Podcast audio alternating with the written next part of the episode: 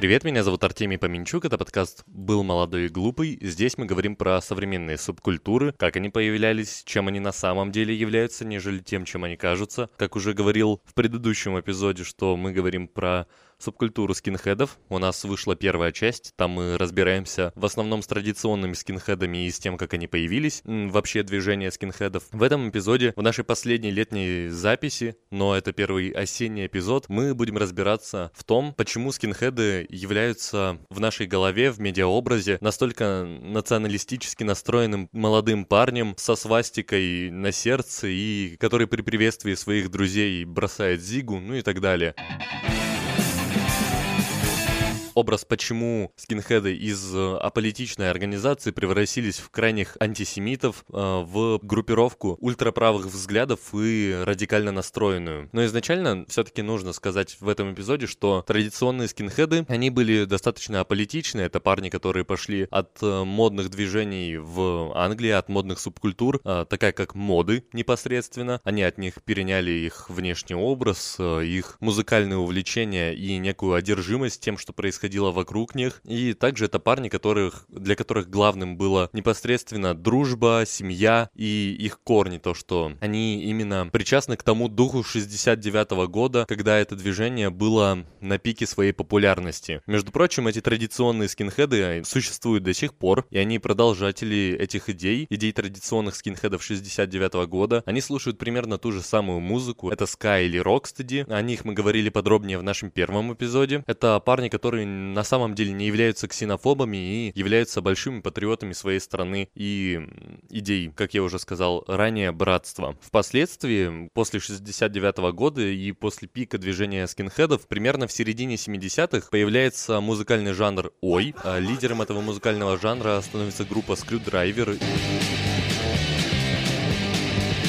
Ее вокалист Ян Стюарт, как раз таки, можно сказать, благодаря ему начало появляться ответвление от скинхедов традиционных, эн эс-скинхеды, то есть это националистические скинхеды или нази-скинхеды. А почему они появились благодаря ему? Потому что, во-первых, Ян Стюарт в своих песнях проводил достаточно сильную политическую агитацию и молодых парней, которые особо не познали каких-то моментов, что хорошо, а что плохо, и которым было неважно, в принципе, чем заниматься, они очень легко легко привлекались в уже группировку эн эс-скинхедов. Поэтому они образовались чуть попозже, не в середине семидесятых, а уже в начале восьмидесятых, а конкретно в восемьдесят втором году. Также в Англии появляется движение «Рок против расизма». Хедлайнерами этого движения были группа The Clash, например, и оппозиционно этому движению Ян Стюарт создает движение «Рок против коммунизма», через которую как раз-таки пошло большое распространение этих националистических, нацистских и фашистских идей,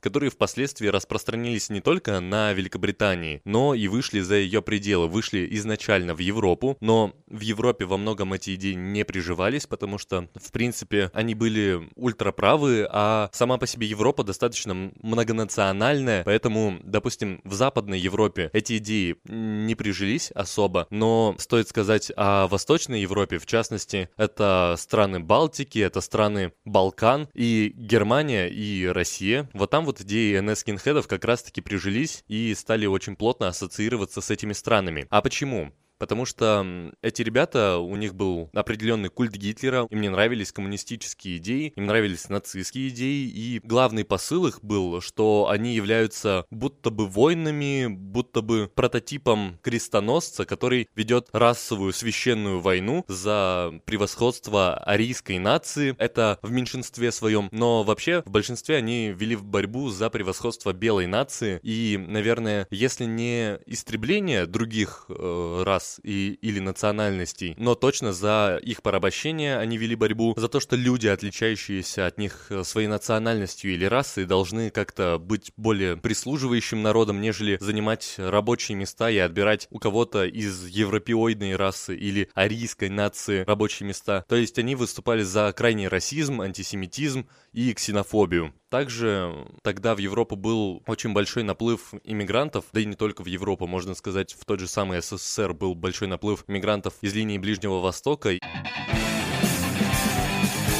Естественно, эта культура пошла дальше, и стоит сказать о том, как она развивалась в России, потому что в России она приняла несколько другой облик. Во всей Европе, в принципе, был образ э, такого парня из фильма «Американская история Икс». Они на самом деле похожи не только по своим повадкам, но и по внешнему виду были похожи на персонажа Эдварда Нортона, который при приветствии своих знакомых бросал руку к солнцу, и также там у него были различные татуировки, связанные с нацистской Германией, как у него там комната была оформлена и так далее. В принципе, это хоть и немного гротескный, но прямой образ националистического скинхеда, эн эс-скинхеда тех времен из Европы. Если говорить о России, то они во многом у нас приняли некоторое, можно сказать, движение ватников, или э, хоть националистическое, но они выступали за возвращение, наверное, монархии, потому что частый символ наших отечественных скинхедов — это флаг Российской империи, также они на русских маршах его часто показывают и так далее. Они часто борются за то, чтобы в Россию было меньше нелегальной иммиграции, хотя интересный момент, на Ютубе можно найти интервью одного скинхеда из э, вроде бы города Казань, но его снимал э, вэ гэ тэ эр ка Владимир, если я не ошибаюсь. И очень интересное интервью, потому что это человек, который является бывшим скинхедом и также одним из руководителей этого направления в Казани. Можно послушать его и сделать прямой вывод, что человек изначально попадает в это движение эн эс-скинхедов, потому что он просто не подозревает того, с чем они борются. Они попадают под влияние какого-то более старшего населения, на которых они, возможно, хотят быть похожими, но они в полной мере не осознают того, что они делают, почему они это делают, и осознание своих деяний происходит только сильно позже, например, в той же самой тюрьме. Это является очень ярким примером, как человек изменяется, потому что это интервью показывает очень яркий пример того, как человек из этих националистических взглядов изменился вроде бы к достаточно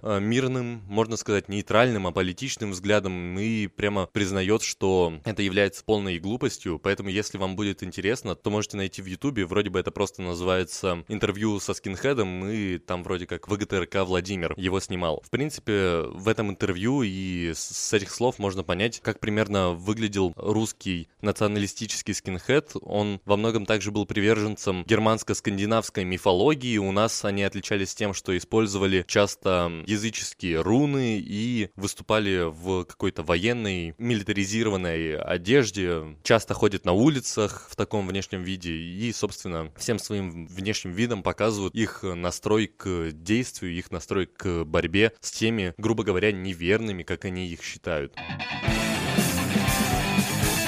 Но вернемся обратно в историю. Я уже сказал ранее, что в восемьдесят втором году появилось движение эн эс-скинхедов, и, в принципе, движение скинхедов оставалось не только на Туманном Альбионе, оно перешло в Европу, оно перешло в Восточную Европу, в Россию, и также оно перешло, конечно, в США, но изначально эта страна хоть и была российской, и мы все знаем историю, длинную историю рабства, длиной в четыреста лет, которая там происходила и прямо сейчас разворачивается на наших глазах, но там как-то всегда люди были более левых взглядов, они всегда как-то более бережно относились к человеку, к его правам, и поэтому там образовалось движение ШАРП, или скинхеды против расовых предрассудков. Оно образовалось в восемьдесят седьмом году, и изначально оно было аполитичным, и основная его миссия была развеять миф о том, что скинхеды — это политизированная ультраправая организация, исключительно участвуют в ней гитлеристы или что-то типа того. Они пытались проповедовать взгляды традиционных скинхедов и И, в принципе, не препятствовать как-то существованию других рас и национальностей в обществе. Они также не были военизированы никак, у них не было никаких боевых группировок, но примерно в восемьдесят восьмом году, буквально через год после образования, некоторые отростки этой группировки становятся недовольными движениями своих лидеров, потому что они ходили по ток-шоу и пытались всех переубедить во взглядах скинхедов, а некоторые отростки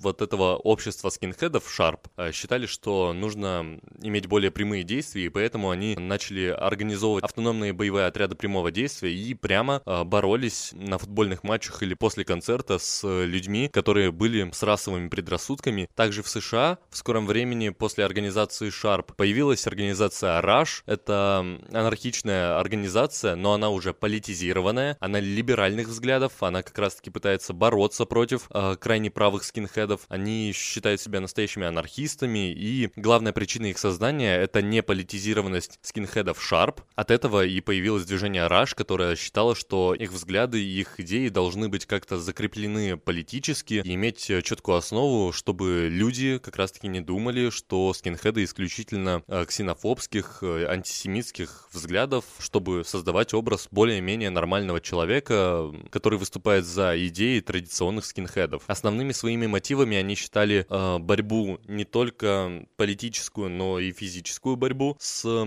расовыми предрассудками, также борьба против любой дискриминации и участие в различных гражданских политических акциях. То есть это, это именно движение, которое организовывало различные митинги с флагами и так далее.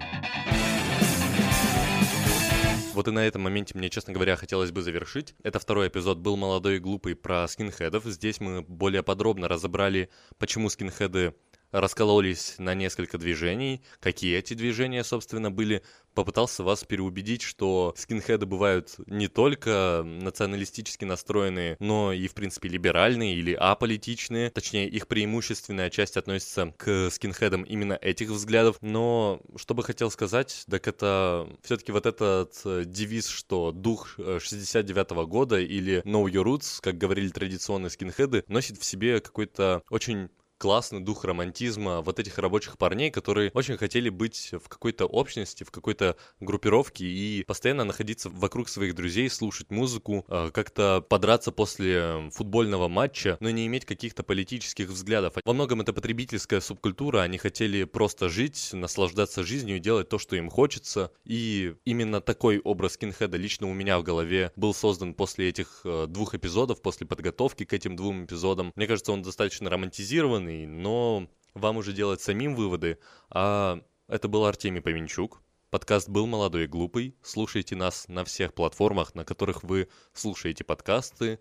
Apple Music, Яндекс.Музыка. Ставьте нам обязательно оценки. Обязательно подписывайтесь на нашу группу во ВКонтакте «Выход». Там выходят специальные дополнительные материалы по этому подкасту, где вы можете посмотреть, как, допустим, выглядели традиционные скинхеды. Ну, еще раз, это был подкаст «Был молодой и глупый», и услышимся через неделю. Дальше будет только интереснее.